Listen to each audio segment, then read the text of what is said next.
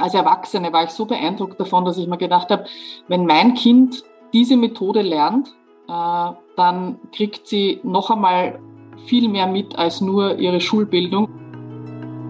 Die Kinder haben das sofort gehabt, die waren da viel schneller als wir. Also denen haben wir das erzählt, Silvia und ich, und die waren Feuer und Flamme. Also das war kein Vergleich, wie die Kinder das umgesetzt haben und wie wir Erwachsenen, also Eltern und Lehrer. Das, da war viel mehr Vorbehalt und, und hm, was passiert da?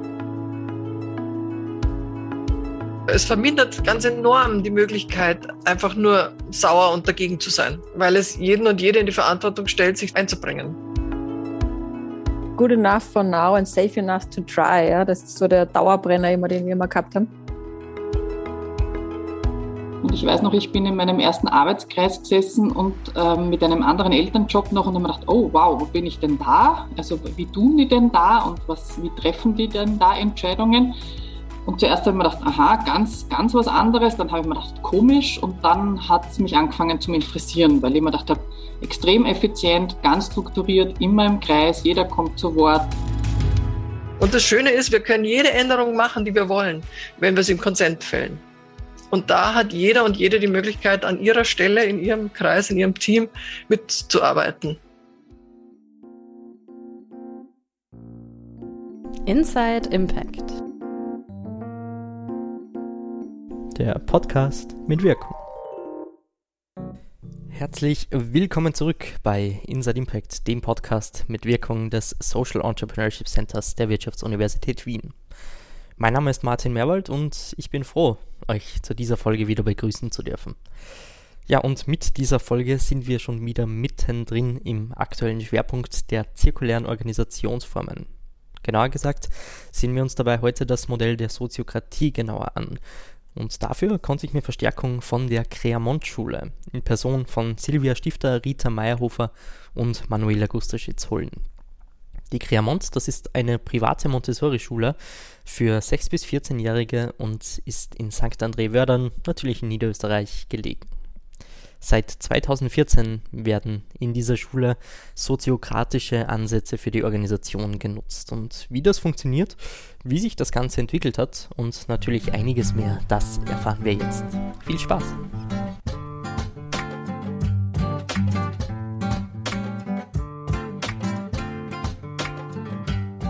Ja, ich sitze jetzt hier online mit äh, Manuela Gustaschitz, Rita Meyerhofer und Silvia Stifter von der Creamont-Schule schon einmal jetzt herzlichen Dank, dass ihr euch Zeit nehmt.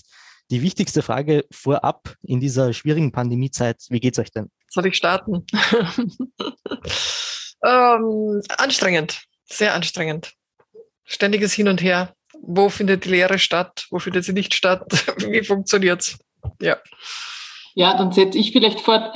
Äh, ich schwanke immer. Ich, ich ähm, habe so Höhen und Tiefen, habe ich immer das Gefühl je nach Situation gerade. Zum Glück habe ich das Gefühl, überwiegen noch die, die feinen Momente. Ja, und das hält mich aufrecht, würde ich sagen. Danke. Ja, in meinem Alltag geht es auch ziemlich turbulent zu.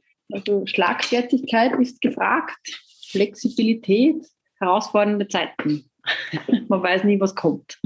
so. Herausfordernde Zeiten, wirklich wahr.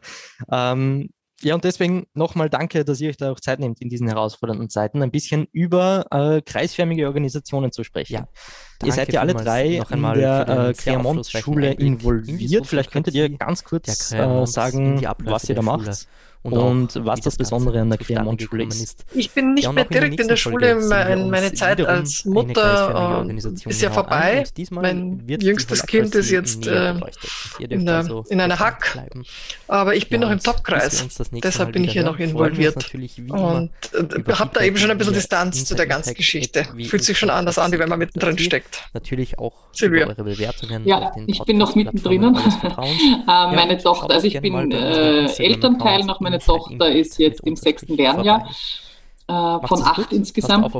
Und, und ich habe äh, die Aufgabe auch als äh, Elternjob, weil das äh, eine elternverwaltete Schule ist und wir so organisiert sind, dass wir Elternjobs haben, bin ich im Soziokratieentwicklungsteam und äh, kümmere mich quasi um die mit meinen Kolleginnen um die Weiterentwicklung der Soziokratie in unserer Schule. Ja, ich darf die Schule jetzt seit, glaube ich, ungefähr zehn Jahren jetzt her leiten. Meine eigenen Kinder sind in die Schule gegangen. Ich unterrichte dort seit 18 Jahren, äh, war selbst auch davor im Vorstand, also habe einfach diese ganze Entwicklung von der Soziokratie auch von, vom Implementieren an bis hin jetzt zu den Schülern und vielleicht den Eltern dann auch mit miterleben dürfen, mitgestalten dürfen. So. Genau, ihr habt es jetzt schon anklingen lassen, die Creamont-Schule ist ja eine ganz besondere Schule, weil sie, ähm, und das schreibt ihr auf eurer Homepage auch, die erste Schule im deutschsprachigen Raum ist, die Soziokratie auf allen Ebenen erfolgreich implementiert hat. Jetzt wissen natürlich unsere ZuhörerInnen und ich ja auch nicht ganz so genau, was denn die Soziokratie ist. Da bin ich kein Experte. Liebe Manuela, vielleicht du als, als Schulleiterin, was ist die Soziokratie und warum ist das ein gutes Modell, um eine Schule ja, zu führen? Ja, dadurch, dass wir elternverwaltet sind, sind wir dann irgendwann einmal relativ schnell an unsere Grenzen gestoßen in, in der Organisation. Also in einer elternverwalteten Schule gibt es ja äh, ganz viele Dinge im Hintergrund zu erledigen, die in einer öffentlichen Schule jetzt gar nicht anfallen. Das heißt, das kann man sich vorstellen wie eine Firma. Und je mehr wir gewachsen sind, umso schwieriger war es, die Kommunikationsflüsse da klar zu haben, wirklich äh, dafür Sorge zu tragen, dass jeder sich überall beteiligen kann. Und da waren wir vorher ganz klassisch als Vorstand sozusagen organisiert und sind da an unsere Grenzen gestoßen, indem wir einfach wirklich stundenlange Vorstandssitzungen hatten, die uns viel Energie gekostet und wenig Output letztlich gebracht haben. Und, und da waren wir dann auf der Suche nach neuen Modellen sozusagen. Aber da kann die Rita vielleicht auch noch was sagen, weil die ist Soziokratie-Botschafterin, die ist dann nochmal mehr vom Fach und die Silvia auch, die befindet sich gerade direkt in der Ausbildung. Das sind die, von Soziokratie-Seite sind die beiden die Profis. Ja, ich war ja im Vorstand, also so klassisch, wie die Manu das vorher beschrieben hat. Ähm, wir waren dann, wir haben versucht, den zu erweitern. Dann waren wir vielleicht so acht bis zehn Personen. Da war es schon leichter als nur der klassische kleine äh, Vorstand.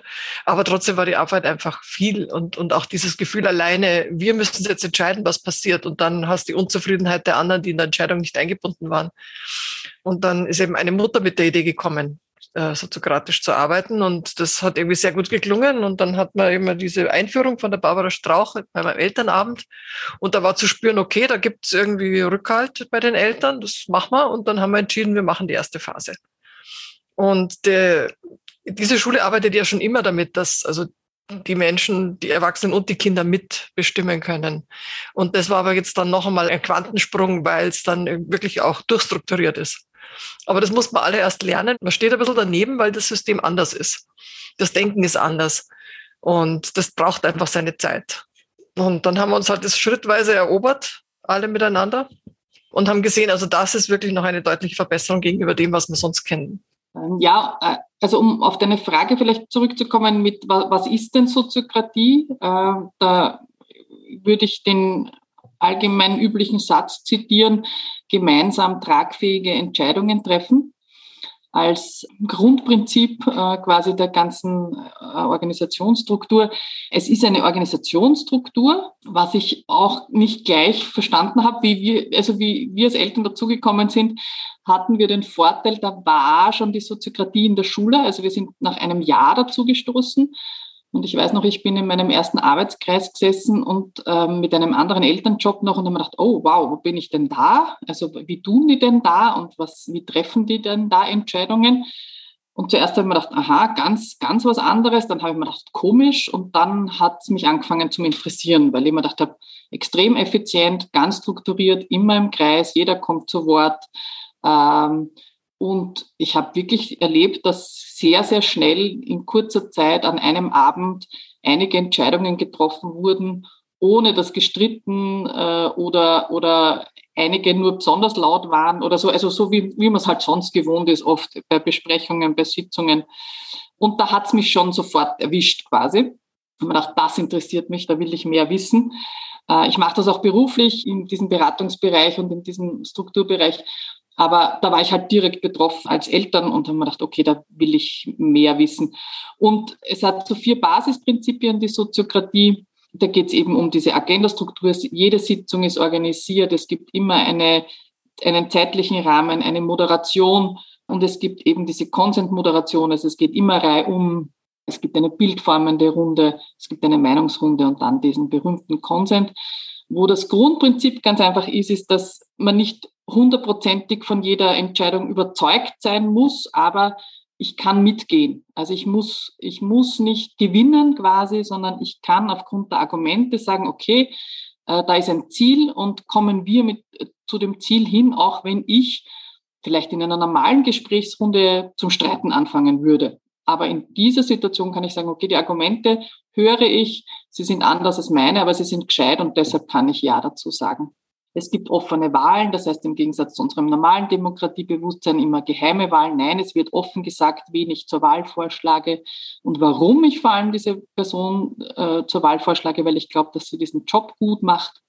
Es gibt äh, eine, eine eigene Struktur, die kreisförmig ist. Ähm, also es gibt eine Leitung und eine delegierte Person. Da geht es immer darum, dass es ein Vier-Augen-Prinzip ist und dass es verschiedene Ebenen verbindet, ganz einfach diese, diese Organisationsstruktur, dass eine gute Kommunikation läuft. Ganz oben drüber steht gemeinsam äh, tragfähige Entscheidungen treffen. Das finde ich das Beeindruckende an dieser Organisationsstruktur. Und ich habe festgestellt, dass nicht nur ich ein, ein neues Mindset gebraucht habe, um da hineinzuwachsen, sondern ich erlebe bei vielen anderen Eltern und Kolleginnen, dass man da wirklich etwas was man geglaubt hat, eh zu sein, nämlich offen und flexibel, da noch einmal neu lernen darf ähm, und anders tun darf. Und das ist aber, hat was ganz was Feines, Leichtes, Gemeinsames äh, und was sehr Starkes. Das ist sehr, sehr schön und das macht gleich Dutzende Fragen auf. Ich fange aber gleich einmal an mit einer, nämlich einer vielleicht, die auch für unsere ZuhörerInnen da draußen das jetzt ein bisschen leichter zu begreifen äh, machen. Du hast jetzt schon erwähnt, Silvia, ähm, natürlich Kreise und diese Kreisstruktur ist sehr, sehr wichtig in der Soziokratie. Wie ist denn da die Creamont-Schule aufgebaut? Welche Kreise gibt es denn da und wie kommunizieren die auch miteinander? Also wir haben ähm, einen zentralen Kreis, ein General Circle heißt das immer in, in, der englischen Literatur. Das heißt bei uns Koordinationskreis. Und der besteht im Wesentlichen nur aus den Leitungen und Delegierten der Arbeitskreise. Arbeitskreise sind thematische Kreise, die irgendwas miteinander zu tun haben. Und bei uns gibt es einen zu Marketing, Betrieb und Pädagogik. So haben wir das halt damals in dem ersten Schub aufgebaut. Ist, werden wir weiterentwickeln und überlegen. Ähm, und dann gibt's da so an, an jeden Arbeitskreis gibt es verschiedene Teams, die dann mit der Ausführung betraut sind. Also zum Beispiel eben in, in der Pädagogik gibt es dann einzelne Kreise, die die äh, Entscheidungen, die im Arbeitskreis Pädagogik getroffen werden, umsetzen, kochen, Nachmittagsbetreuung. Und ähm, wir haben dann äh, nach einer Weile, wo wir das ausprobiert haben, mit diesen vier Kreisen, also dem zentralen und den drei Arbeitskreisen, haben wir dann einen äh, Top-Kreis installiert. Ähm, der soll die Anbindung an die Umgebung leisten. Also da sitzen Externe drin, so wie ich. Äh, und aber auch Vertreter und Vertreterinnen der anderen Kreise, vom Koordinationskreis und die Schulleitung. Und äh, wir haben dann zusätzlich noch dieses Soziokratieentwicklungsteam, wo die Silvia mit dabei ist. Die haben die Aufgabe, darüber zu wachen, dass wir in der Struktur bleiben und sie nicht irgendwie auf den Weg verlieren oder über Bord werfen. Und ähm, ja, dieser Topkreis, der ist auch noch dazu da, um sozusagen die Vision zu hüten und mal ab und zu einen Blick von oben zu werfen oder an den sich die anderen Kreise, der Koordinationskreis zum Beispiel, wenden könnten, wenn sie selber nicht weiterkommen. Dass man dann nochmal eine andere Perspektive einholen kann. Und was wir eine Spezialität haben, ist unser Finanzteam ähm, ist an diesen Koordinationskreis angedockt, weil es halt mit allen Kreisen zu tun hat. Und ähm, der Kassier sitzt im Topkreis, um dort auch das Finanzthema verankert zu haben. Und jetzt kommen die Schüler und Schülerinnen dazu. Das ist nämlich ein ganz spannender, toller Punkt und das betreut die Silvia, das kann sie erzählen. Was vielleicht noch zu sagen ist, das ist eine, eine private Montessori-Schule, das glaube ich haben wir am Anfang nicht gesagt, äh, mit circa 80 Kindern. Ich glaube, Manu, das stimmt äh, soweit gerade. Äh, und mit circa 55 Familien, also weil auch Geschwisterkinder dabei sind. Also das hat schon eine Größenordnung von einem kleinen Betrieb, so wie die Manu vorher gesagt hat. Und, und deshalb hat, also ist es auch so super, so eine gute Struktur zu haben, äh, was oft solche Organisationen, wo es so interessante Hierarchiestufen oder, oder Vermischungen gibt, sehr hilfreich ist. Also so erlebe ich zumindest. Das, was die Rita jetzt gerade angesprochen hat, seit ähm, eineinhalb Jahren geht es auch darum, als letzte Etappe, sage ich jetzt einmal fürs Erste, Äh, aber wir sind schon wieder bei neuen Ideen, auch die Kinder in die Soziokratie zu holen, was ein sehr, sehr spannender Prozess war. Äh, da wurde ein Implementierungskreis äh, gegründet mit einem klaren Auftrag vom Koordinationskreis, so wie die Rita vorher geschildert hat, mit dem Auftrag, das einmal zu überprüfen, ob das, ob das äh, sinnvoll ist, ähm, weil es natürlich ein bisschen gewagtes Unterfangen ist, zu sagen, okay, Kinder können in einer Schule mitreden und nicht nur in ihrer täglichen Entscheidung, wie sie tun, was Montessori-Kinder immer tun können und schon lang, also auch bei uns in der Schule tun, sondern wirklich auch in der Organisation mitreden und in ihrem Gestaltungsbereich. Und das wurde zum Glück auch von den Kindern gut geheißen dann, wie wir das dann ausgearbeitet haben und ihnen vorgeschlagen haben. Und was sie wirklich interessiert hat, war dann ganz einfach ihren ersten Kreis zu machen, wo sie gesessen sind zu zwölf damals. Ähm, ich habe das moderiert ähm, und sie wurden gewählt aus ihren Stammgruppen. Äh, also um das abzukürzen, es, gibt äh, sechs Stammgruppen und aus jeder Stammgruppe wurden Delegierte gewählt ein bisschen so wie Klassensprecher, aber doch mit einem, mit einem anderen Aufgabenbereich, also über was sie alles sprechen. Und das war super. Also das ist äh, grandios, mit welchem Stolz sie das gemacht haben. Erstens, dass sie gewählt wurden und zweitens, dass sie in dem Kreis sitzen und dass sie da über Dinge plötzlich sprechen, äh, die wirklich ihren, ihren Bereich, aber im Kollektiv betreffen. Also nicht nur in, als Individuum, sondern als Kollektiv, wie sie tun wollen, so ganz einfache Beispiele, was jetzt gerade Thema ist. Es, es wird gerade über, ob sie Engel und Bengel spielen, ob Hühner in den Schulgarten kommen, ob sie auf Landschulwoche fahren.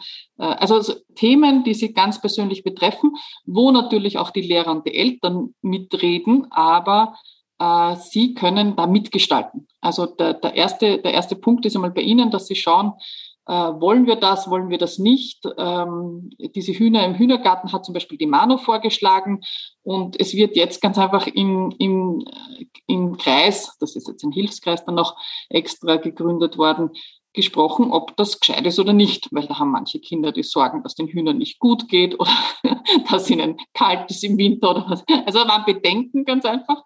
Und äh, ich bin dann immer wieder als Erwachsene erstaunt, auch die Manu war da damals erstaunt, was für Bedenken dann oft kommen, was sie für Argumente haben. Also ich bin da so erstaunt und äh, was mich so beeindruckt ist, wie, wie souverän sie Themen angehen wie mutig sie es angehen, weil in dem Kreis sitzen wirklich von, von sechs Jahren bis 14 Jahren die Kinder drinnen, die Schülerinnen drinnen. Und wie sie miteinander tun, äh, ich, hätte, ich habe am Anfang mal wirklich gedacht, hoffentlich geht das gut mit diesem Altersspektrum. Äh, und es geht großartig. Also sie, sie gehen da so respektvoll miteinander um. Jeder traut sich sagen, wie was er denkt. Äh, ich finde sie unglaublich mutig. Sie lernen auch gerade moderieren. Bin total beeindruckt. Und ich habe das äh, ein bisschen mitverursacht, weil ich immer gesagt habe, ich, wie ich es gelernt habe, als Erwachsene war ich so beeindruckt davon, dass ich mir gedacht habe, wenn mein Kind diese Methode lernt, äh, dann kriegt sie noch einmal viel mehr mit als nur ihre Schulbildung und das Montessorische natürlich auch noch und ihre, ihre Haltung und ihre Sozialisierung äh, auf diese Art und Weise noch, dass sie das mitkriegt und dadurch ist das Ganze entstanden. Äh, unter anderem auch als Beweggrund. Für mich, das war mein Beweggrund, hat andere Beweggründe auch gegeben. Und das finde ich heute noch toll. Es kostet sehr viel Arbeitszeit meinerseits und auch von den Kindern und vielen anderen Leuten, die da noch beteiligt sind. Aber äh, es zahlt sich voll aus. Also ich finde es großartig, was da passiert. Und die Mano kann vielleicht von der Lehrerperspektive, Lehrerinnenperspektive noch was dazu sagen. Ja, von Lehrerperspektive war es überhaupt so, dass wir da ganz anders gestartet haben. Das heißt, wir haben in diesem Arbeitskreis Pädagogik, waren am Anfang wir Lehrer eigentlich zu zweit nur zu Gast. Da war es genau umgekehrt. Und da waren ganz viele Eltern drinnen und dann hat sich ganz, waren wir ganz schnell an dem Punkt, also jeder Kreis hat so einen Domain, nennt sich das dann. Das ist der Entscheidungsspielraum, den jeder Kreis für sich hat. Und dann war in dem Kreis relativ schnell klar, pff, aber die Eltern können da jetzt nicht wirklich mitreden bei der Pädagogik, weil dafür gibt es ja die Pädagogen, die wiederum die Experten eigentlich sind und dafür haben wir die ja angestellt. Und wir haben dann da so vor uns, ich glaube, es waren sicher zwei Jahre, glaube ich, Ritter, dahin gewurstelt mit allen möglichen Varianten, äh, sind da auf keinen grünen Zweig gekommen, haben dann letztlich diesen ganzen Kreis nochmal neu umstrukturiert und haben den Spieß umgedreht, dass wir gesagt haben, sitzen jedenfalls mal alle Pädagogen drinnen Und wir schauen, wie wir uns Eltern dann als Experten sozusagen dazu holen können, um auch deren Sichtweise da zu haben. Das waren auch zweieinhalb Jahre jetzt, die wir das so gemacht haben, circa. Äh, mit zwei Eltern dabei. Das ist jetzt auch gerade nicht so optimal gelaufen. Das heißt, wir haben jetzt eine Zeit lang jetzt sind quasi nur wir Lehrer da drinnen und tauschen uns aus und sind dann noch einmal jetzt gerade am Verfeinern drinnen. Eben, wie können wir das jetzt wieder nochmal neu umformen, damit wir da nicht nur aus, aus Lehrerseite sozusagen in unserem eigenen Saft hier braten, sondern eben auch die, die Eltern damit im Boot drinnen haben. Ja. Also da sind wir gerade noch am Optimieren. Ja. Aber bei den, von der Seite, wir waren ja, also wir waren jetzt da die, quasi die Vorletzten nach den Kindern, die da jetzt in, in diese Struktur reingewachsen sind, weil da gab es schon große Bedenken, inwieweit, wo reden die Eltern dann überall mit, ja? Und die Pädagogik ist doch so in jeder Schule halt das Heiligtum, sage ich einmal so. Und die Eltern kommen und gehen, aber die Lehrer sind die, die Konstante quasi. Äh, und sozusagen haben auch die, die, die, den Erfahrungsschatz, was, was braucht diese Schülergruppe, die gerade da ist, äh, für Rahmenbedingungen dann. Ja? Und genau, also da sind wir gerade an uns herantasten, sozusagen, wie viel und wo dürfen Eltern mitreden. Das heißt aber, wir haben uns nochmal mit der Barbara Strauch dann auch einmal auseinandergesetzt, wo sind unsere genauen Domains für unseren Arbeitskreis und wo unterscheiden sich die dann von den anderen Kreisen? Das ist dann immer wichtig herauszuarbeiten. Dann wird es wieder klarer. Und dann kann auch wieder dieses Vertrauen und die Sicherheit wieder erwachsen, dass jeder in seinem Bereich dann gut entscheiden kann. Ja. Das, ist, das ist schon sehr wichtig, finde ich, gerade in der Soziokratie. Ja. Zu wissen, was darf ich entscheiden. Ja. Wenn es unklar wird, entsteht das immer an diesen Punkten, merke ich. Also da, da kommen wir dann auch immer wieder hin. Wenn nicht klar ist, in, welch, in wessen Bereich das reinfällt, sozusagen. Ja. Und diese Grundsatz- und Ausführungsentscheidungen, das ist auch nochmal sowas. Ja. Da könnt ihr vielleicht nochmal dazu sagen. Das ist auch immer, ja, weil die Grundsatzentscheidung soll im Kreis gefällt werden und dann ist es oftmals auch Auslegungssache für mein Gefühl, was dann ein Grundsatz ist und was eine Ausführungsentscheidung ist. Ja. Ja, was man da gut durchhören kann, ist, dass das ganze Prozess ist. Also man fängt an mit einer Grundstruktur und die macht man am besten eben mit, gemeinsam mit externen Beratern oder Beraterinnen, die sozusagen außen einen Blick auf die Organisation werfen und sich mit, mit der Organisation gemeinsam überlegen, wie könnte es denn gut gehen. Und dann fängt man mal an und dann merkt man, okay, so geht's und so geht's nicht und dann muss man adaptieren. Und ich glaube, dass, also was ich jetzt von anderen äh, Organisationen so kenne, das bleibt also immer so. Das macht es aber gerade so interessant und darum heißt es ja im Englischen auch äh, Dynamic Government das bleibt in Bewegung. Da wird, wir haben zwar Statuten gemacht, die versuchen, so eine grobe Struktur festzulegen, dass die Soziokratie nicht einfach verschwinden kann an der Querwand. Aber es ist, soll flexibel genug sein, dass wir eben immer wieder Änderungen durchführen können, wenn wir das Gefühl haben, wir brauchen sie. Und das Schöne ist, wir können jede Änderung machen, die wir wollen, wenn wir sie im Konsent fällen. Und da hat jeder und jede die Möglichkeit, an ihrer Stelle, in ihrem Kreis, in ihrem Team mitzuarbeiten an diesem, an diesem Thema. Also man lernt einerseits und andererseits muss man die Nerven bewahren, dass das halt alles nicht so in Stein gemeißelt ist, sondern auch durchaus in Bewegung. Solange von den Lehrern ganz schöne Dynamik. Ja, das ist für mich auch einer der höchsten Qualitäten der ganzen Geschichte, ist, dass es dass nichts in Stein gemeißelt ist, sondern dass, dass es immer wieder gemessen wird, immer wieder reflektiert wird und geschaut wird, kann man es verbessern, wie kann man es verbessern und das auch wieder gemeinsam äh, sich anschaut was ich vorher noch sagen wollte, was mir noch eingefallen ist, ist, äh, weil du auch die Kommunikation angesprochen hast, Martin. Wir sind natürlich, also ich finde es immer so witzig, dass ich da wir sage, weil das ist die Schule meines Kindes. Aber natürlich dadurch, dass wir da an, also Pädagogen, Schülerinnen und Eltern sind, ist es ein Wir, sind natürlich alle neben unseren Alltagsbrotjobs da bei der Sache äh, die Pädagoginnen natürlich äh, angestellt und, und äh, bezahlt aber äh, wir Eltern alle ehrenamtlich tätig.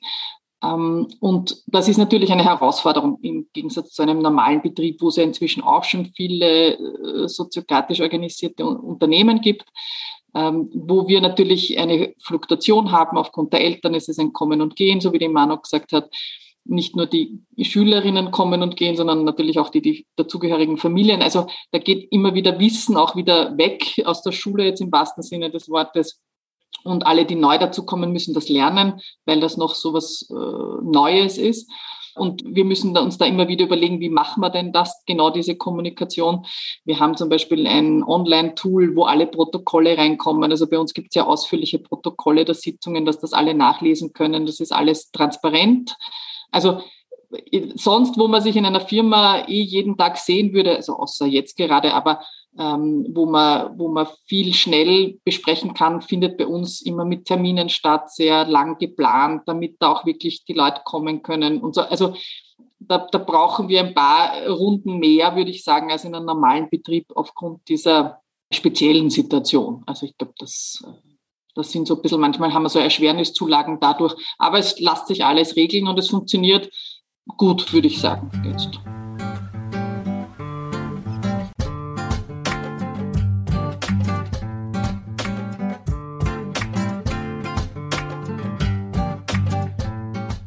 Jetzt habt ihr da ja eh schon einige Punkte angesprochen, aber ich finde das super, super spannend. Ähm, jetzt ist ja die, die Organisationsstruktur immer verwoben mit der Kultur. Und ihr habt ja, wie ihr gesagt habt, seid ihr ja gestartet als, als quasi traditionelle Organisationsform, dann geswitcht zur Soziokratie. Ähm, was sind denn da so Learnings auch, die ihr vielleicht anderen mitgeben könnt, äh, damit da sowas es ist ein langer Prozess, aber damit da sowas äh, erfolgreich auch vonstatten gehen kann, so wie es ja offenbar bei euch passiert bzw. passiert ist. Ja, wir haben einen, sozusagen einen kleinen Vorteil gehabt, weil wir äh, schon vor wir die Soziokratie eingeführt haben, mit einem delegierten Modell gearbeitet haben. Also wir hatten schon thematisch ein bisschen überlegt, was sind Arbeitskreise und wer könnten die Vertreter und Vertreterinnen dieser Arbeitskreise sein. Also das hilft einmal, dass man weiß, was sind unsere Themen. Und dann war das nicht so schwierig zu sagen, aha, das sind die Kreise. Und, und die braucht man und die muss es geben was man jetzt im Nachhinein eben sagen könnte, naja, wieso haben wir die Lehrer nicht gleich eingebaut und haben gleich so, haben so lange gebraucht? Äh, das ist sozusagen historisch gewachsen. Das ging halt nicht gleich.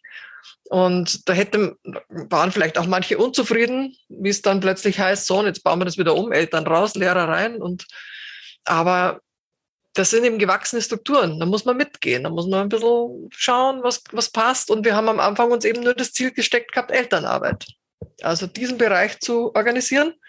Und es war insofern gut im Nachhinein, weil es war eine machbare Portion und das war die, wo wir Zugang hatten. Wir wollten das Team ja in Ruhe lassen, das pädagogische Team. Und wenn die dann sagen, sie machen mit, dann machen sie mit. Es gibt ein paar, die übernehmen die Initiative. Die sagen, okay, cool, klingt gut, mach mal. Und dann braucht es diese Arbeit mit, mit all den anderen zu schauen, dass sie mitgehen können.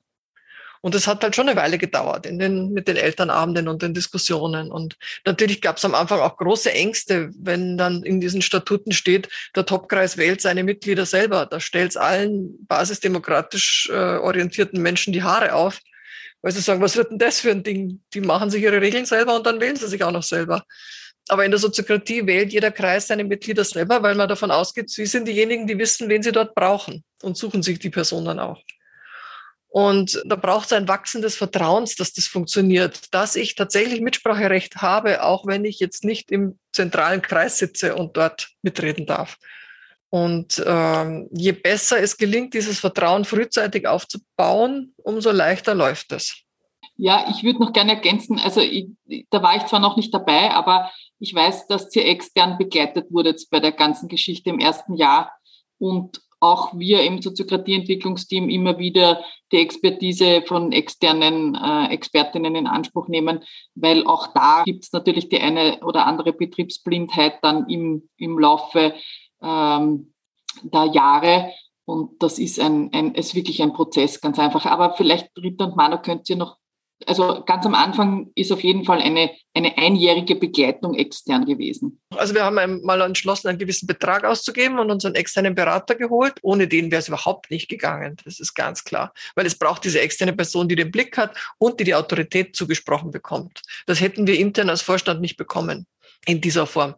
Und dann war eigentlich die Idee, die weiter zu beschäftigen, aber dann war halt wieder Geldknappheit und die ganze Überlegung, da haben wir gesagt, okay, jetzt kennen wir uns schon aus, jetzt machen wir uns das selber. Und dann haben wir eben intern Schulungen gemacht, damit wir es also auch so gut kapieren, dass wir da weiter tun können. Aber da waren wir jetzt erst zwei Personen und das ist jetzt angewachsen. Ich weiß nicht, auf wie viele, sicher schon fast zehn, die diese Schulung gemacht haben.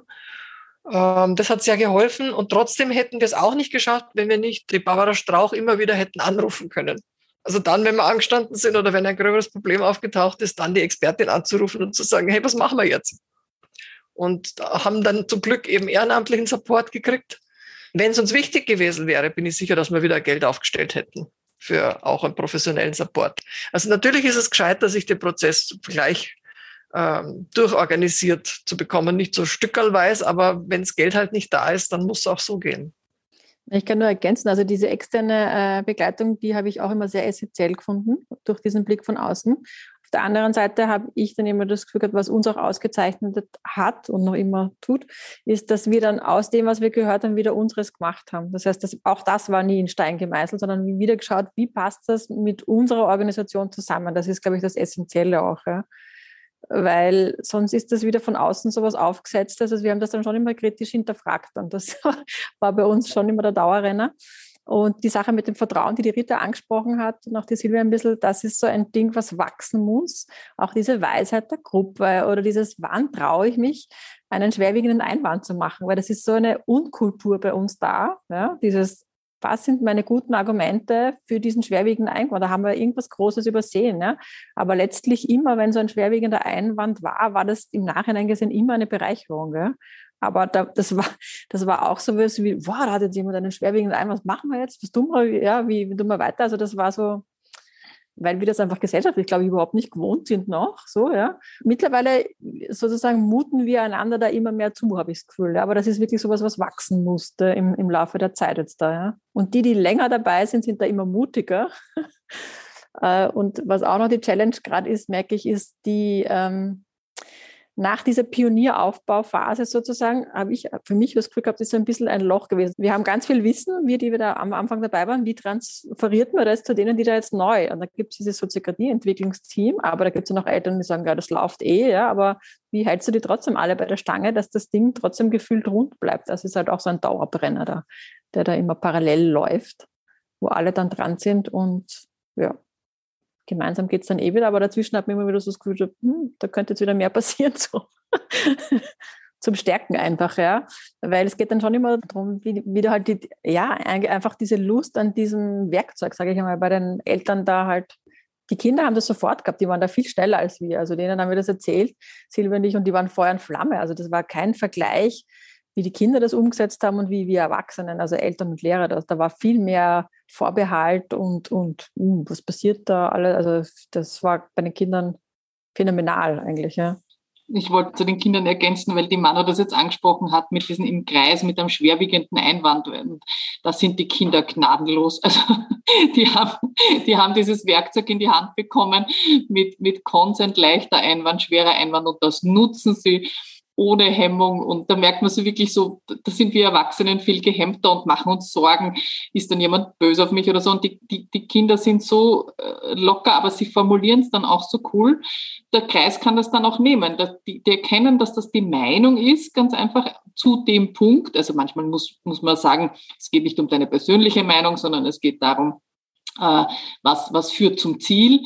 Aber das haben sie so schnell heraus gehabt, das Werkzeug, und wirklich mit Begeisterung und sie nutzen es ganz einfach. Und sie akzeptieren aber die anderen Meinungen auch. Und das finde ich so beeindruckend. Da haben sie uns, finde ich, als uns Erwachsenen auch ein bisschen was voraus, zu sagen, okay, das ist eigentlich ein guter Ansatz.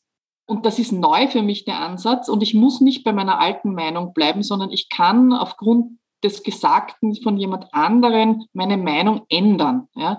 ohne dass ich mein Gesicht verliere, ohne dass ich es jetzt erklären muss, sondern ich darf ganz einfach meine Meinung ändern, obwohl ich fünf Minuten vorher ganz was anderes gesagt habe. Und das können die Kinder super. Wir Erwachsenen, merke ich immer wieder in den Kreisen, haben manchmal äh, seine Herausforderung für manche, für mich auch, ja, nicht nur für die anderen. Ja.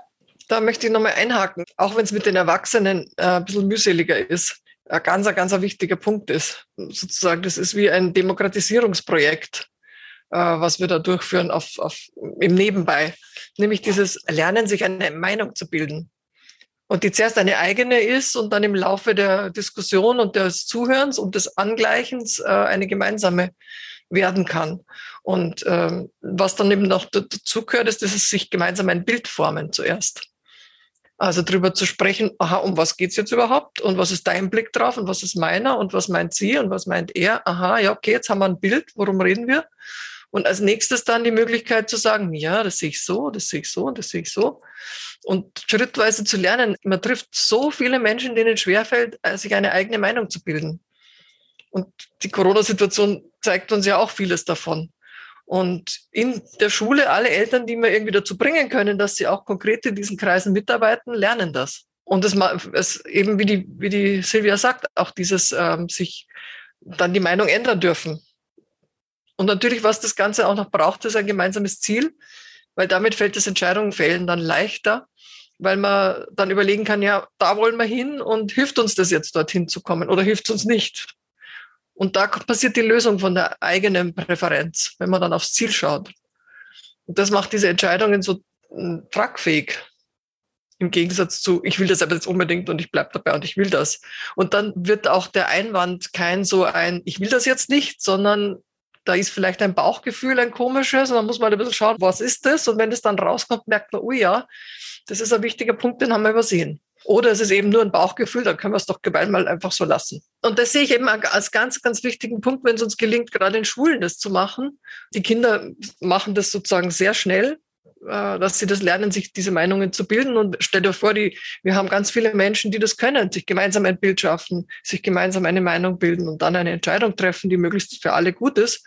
Was brauchen wir mehr? Die kriegen alles hin, was immer vor ihnen liegt.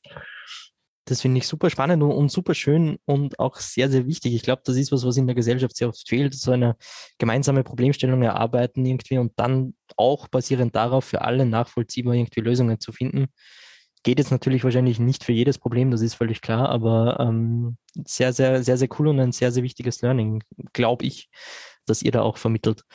Vielleicht um nochmal auf ein bisschen ein anderes Thema zu kommen, äh, Zeit ist ja eh schon ein bisschen fortgeschritten. Jetzt wird mit Soziokratie oder kreisförmigen Organisationen sehr oft verbunden, dass ja eigentlich keine Hierarchien da sind. Das ist ja aber eigentlich nicht wirklich korrekt. Ähm, ihr habt ja auch einen Top-Kreis, den man durchaus als Hierarchie irgendwie deuten kann, zumindest.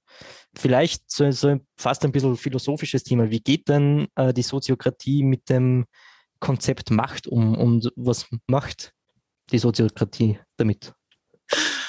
Ähm, also da könnte man jetzt sagen Macht im Sinne von ähm, Entscheidungsstärke oder man kann sagen Macht, die im gemeinsamen Tun entsteht.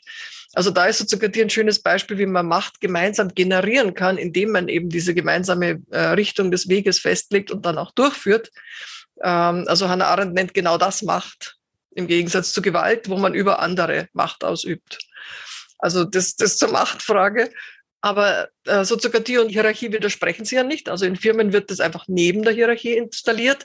Wir hatten Hierarchie insofern, dass wir Menschen haben, die den Vereinsvorstand machen und unterschreiben, aber und eine Schulleitung, die wir haben müssen, um nach außen zu vertreten. Das sind unsere Hierarchien. Also da ist nicht sehr viel Hierarchie eingezogen. Darum ist es da jetzt nicht so intensiv. Ähm, aber das muss sie nicht aushebeln. Diese bleibt bestehen. Die Mano bleibt die Schulleitung. Sie ist aber eingebunden an verschiedensten Stellen und sie hat durch die soziokratische Struktur fällt es ihr wahrscheinlich noch leichter als ohnehin, dass sie sich korrigieren lässt. Das ist der interessante Punkt daran. Und der Topkreis ist keine Spitze des äh, Projekts. Also das, wir sind auch über den Begriff Topkreis unglücklich. Wir haben länger überlegt, ob wir ihn umbenennen, haben uns dann zurück wieder entschieden, es zu lassen bei Topkreis, weil es einfach international auch oder auch mit anderen Organisationen der Begriff ist, da geht es eben nicht um, dort sitzt die Entscheidungsmacht, ganz und gar nicht, sondern das ist eben diese Anbindung an die, zu den anderen und, und eher Sachen hineinbringen in die Schule. Also wenn es irgendwo eine Hierarchie gibt, dann ist es die Schulleitung und die drei gewählten Vertreterinnen, die wir nach wie vor brauchen, weil wir als Schulerhalter ein Verein sind. Und die sitzen aber in Kreisen und sind dort Mitglied des Kreises. Und wir haben es im Statut so organisiert, dass die nichts alleine entscheiden können. Außer die Schulleitung, die hat eigene Kompetenzen, weil das ein anderes Statut ist. Also das ist, hat sich bei uns einfach leicht getroffen und war dann auch möglich, diese Scheinmacht, die der Verein hatte, dadurch äh, aufzuteilen, was das Ziel des ganzen Projekts war die Leute haben sich ja mit dieser Macht auch im Forschen, kann ich mich erinnern, damals gar nicht wohlgefühlt, dass sie ja dazugekommen, sondern so wie die Rita anfangs schon ein bisschen gesagt hat, dieses äh, Machtteilen mit anderen, das macht ja letztlich viel stärker dann auch. Ja? Das heißt, unsere Obfrau, unser Kassier, die, die haben ja ordentliche Last eigentlich auch getragen. Und so war schon auch, äh, der, einer der Gedanken war schon auch, dass wir das gemeinsam tragen und mehr gemeinsam tragen von diesem Ding, als dass das jetzt auch zu Lasten von einem geht. Ja? Weil das war schon auch immer, also gerade so Kassier oder solche Jobs, das sind einfach, jetzt macht ja niemand gern freiwillig und gehen unzählige Stunden fließen da rein. Und ich glaube, dass da sie schon, da war so ein Kulturbruch dann, finde ich, drinnen, durch dieses, das trägt der Kreis gemeinsam, macht was anderes als trägt der Kassier oder die Opfer oder die Schriftführerin. Ja? Also das, das war schon ein Kulturbruch innerhalb der ganzen Claremont-Gemeinde, habe ich schon das Gefühl gehabt, letztlich auch. Ja. Ähm, was ich spannend finde, gerade bei dem Wort Macht, ist natürlich dieses, bin ich auch bereit, Macht zu teilen? Es gibt ja dann äh, Personen, die, denen das ganz schwer fällt. Also, also die finden dann auch, ma, das wäre jetzt so viel einfacher, wenn man, wenn ich die Entscheidung treffen würde oder wenn man die Entscheidung zu zweit treffen würde und nicht unbedingt in einen Kreis gehen muss. Wenn es aber ein Grundsatz ist, ist es so. Und deshalb gibt es auch die Domains, wo klar ist, äh, was kann ich entscheiden, was kann ein paar Leute gemeinsam entscheiden und wann muss ich es aber größer machen. Ähm, und das finde ich die Herausforderung, weil so sind wir eigentlich nicht sozialisiert, auf diese Macht zu teilen, würde ich sagen. Äh, manche haben das gern, wenn sie die Verantwortung nicht so gern übernehmen wollen, aber äh, manche wollen es wieder sehr, sehr gerne übernehmen und, und dann einen kurzen Weg einschlagen. Und ich glaube, das ist ein bisschen auch dieser Kulturbruch, der dann, der da schon passieren musste auch. Wenn man da jetzt sagt, ein Paradigmenwechsel war notwendig. Und gleichzeitig finde ich aber so ähm, angenehm, weil ich weiß, wenn das die Domain eines anderen Kreises ist, muss ich mich nicht drum kümmern und ich vertraue darauf, dass es gut gemacht wird. Und das finde ich ist ein, ein, also wunderbar. Das ist ein super Gefühl, finde ich, wenn man als elternverwaltete Schule da schon gemeinsam als Verein eine Verantwortung hat. Und ich weiß aber, dass Themen seriös, vertrauensvoll bearbeitet werden und ich muss mich nicht drum kümmern. Also je nach Themenbereich natürlich, äh, dass sich das wirklich verteilt diese Verantwortung. Finde ich großartig. Und äh, es vermindert ganz enorm die Möglichkeit, einfach nur sauer und dagegen zu sein, weil es jeden und jede in die Verantwortung stellt, sich einzubringen. Und da gibt es so ein kleines Problem mit dem Recht auf Nichtpartizipation, weil es gibt immer ein paar Menschen, die nicht Lust haben mitzumachen oder keine Kapazitäten oder was immer ihre Gründe sind, die sich da weigern.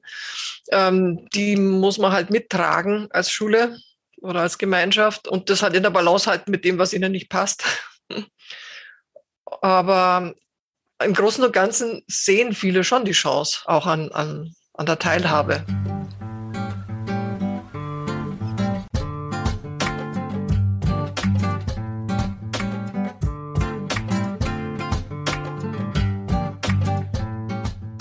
Vielleicht schon als fast abschließende Frage, wie soll denn die Reise weitergehen für die Cremont-Schule? Wo geht es denn hin? Was sind denn eure Pläne sofern man Pläne in dieser Zeit machen kann, klar. Wenn alles ideal läuft für euch, wie geht es denn da weiter? Wir sind da mittendrin gerade in einem ganz neuen Prozess. Wir werden jetzt einen, einen, einen Implementierungskreis gründen, wo es darum gehen soll, wie die Eltern in ihrer Elternrolle eingebunden werden. Weil bislang sind die Eltern sozusagen mit ihrer Elternarbeit in einem Kreis verankert, aber nicht mit ihren persönlichen Anliegen sozusagen. Und da wird es jetzt einen Kreis geben, der sich mal dem widmet, wie das aussehen kann. Das kann große Veränderungen mit sich bringen, kann aber auch nur ganz kleine. Das heißt, die, der Hilfskreis erarbeitet mal Vorschläge und schaut dann und legt das wieder Koordinationskreis und Topkreis in dem Fall vor. Ja, und dann wird wieder gemeinsam angeschaut, ja, macht das Sinn, macht das keinen Sinn, wird das von den Eltern gewünscht, ja, aber das ist ist uns eigentlich erst jetzt im Zuge aufgefallen, dadurch, dass die Lehrer reingekommen sind. Wir gesagt haben, okay, wo sind denn jetzt die Schüler angebunden? Die haben einen Schülerministeriumskreis.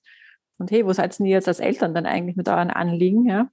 Ähm, ist jetzt eh schon seit einem halben Jahr so ungefähr ist das aufgepoppt gibt es auch einige gute niederländische Schulen äh, als Beispiele, wo man da sich auch Dinge abschauen kann und nichts jetzt unbedingt neu erfinden muss. Aber wir müssen dann wieder schauen, ist das jetzt gerade der richtige Zeitpunkt für uns, um da weiter zu tun oder verpufft es eh wieder? Das ist halt auch immer so.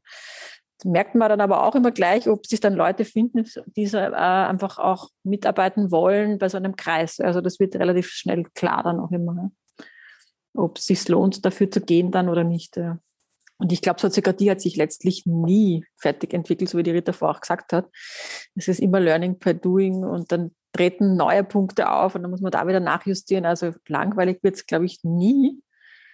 Ähm, und wir versuchen es eigentlich schon beim Tag der offenen Tür bei allen unseren Veranstaltungen sofort auch immer als, auch als eine Art, genauso wie die Montessori-Pädagogik, auch die Soziokratie ist ein Alleinstellungsmerkmal letztlich von uns. Und auch auf die Variante, wie sie ja machen, weil da gibt es einfach nur uns, die das so machen und eine andere Schule wird es wahrscheinlich anders machen anders umsetzen. Was wir uns auch vorgenommen haben, ist noch mehr nach außen zu gehen, sozusagen das, was wir uns schon erarbeitet haben, auch anderen zur Verfügung zu stellen. Ja, also im Sinne von kommt, setzt euch dazu in Sitzungen, kommt hospitieren und schaut, wie wir das mit den Kindern machen, wie wir das unter uns Erwachsenen machen, damit man eben die Dinge nicht neu erfinden muss, sondern da auch mit teilhaben kann.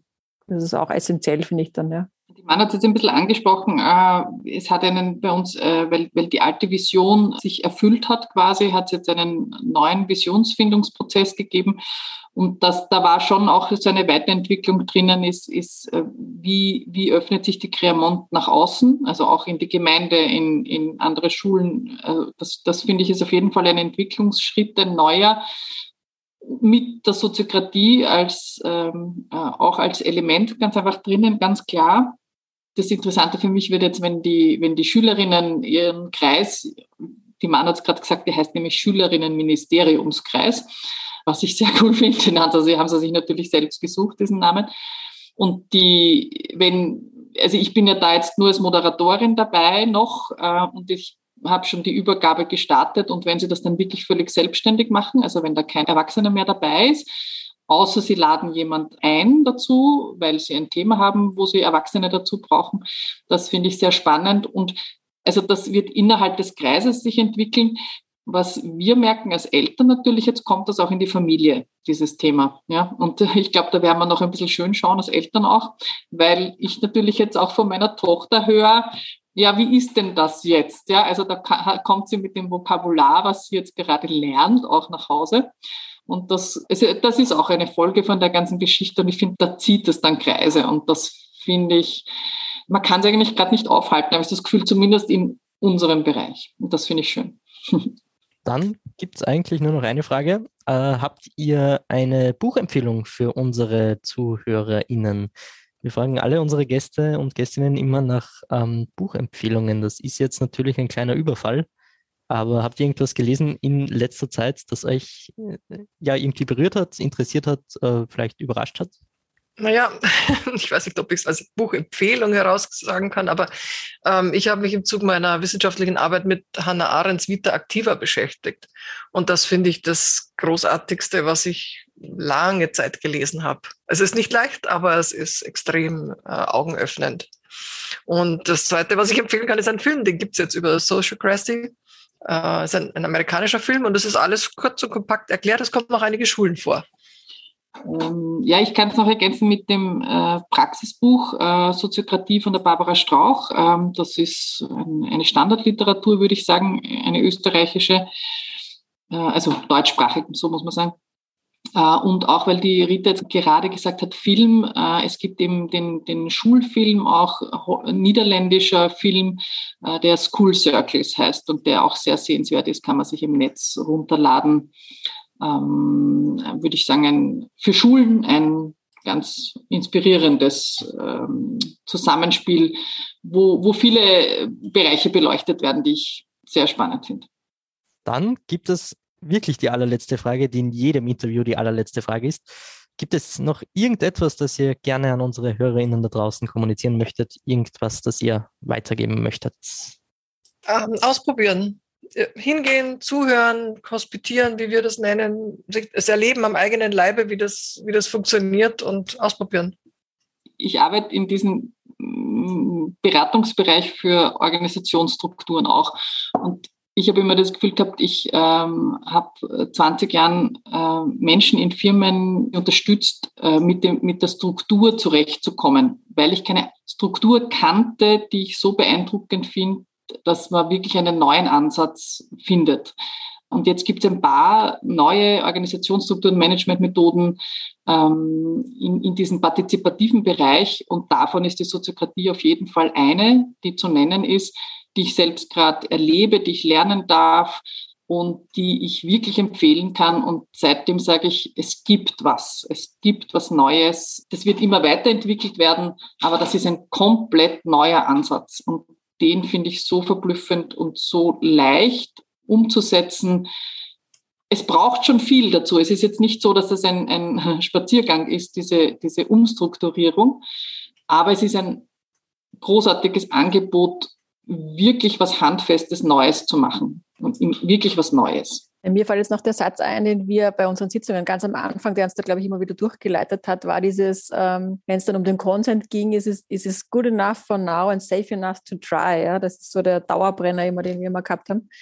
Finde ich, macht es auch jetzt sichtbar, auch dieses, was gesellschaftlich gerade abgeht. Ja? Dieses, es muss nicht immer das Individuum im Vordergrund stehen, sondern diese Weisheit der Gruppe, dieses Schätzenlernen von denen, das finde ich ja ganz essentiell eigentlich. Ja. Super, wenn das nicht schöne Schlussworte sind, dann weiß ich auch nicht. Vielen herzlichen Dank, liebe Manuela, liebe Silvia, liebe Rita, für dieses wundervolle Gespräch und ich wünsche euch natürlich alles, alles Gute. Danke, Martin. Danke, Martin. Gerne. Danke.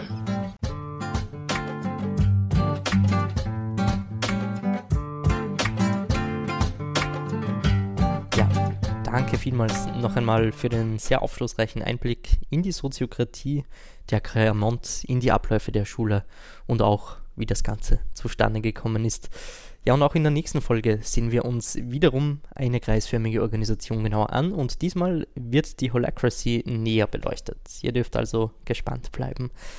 Ja, und bis wir uns das nächste Mal wieder hören, freuen wir uns natürlich wie immer über Feedback via insideimpact.wu.ac.at.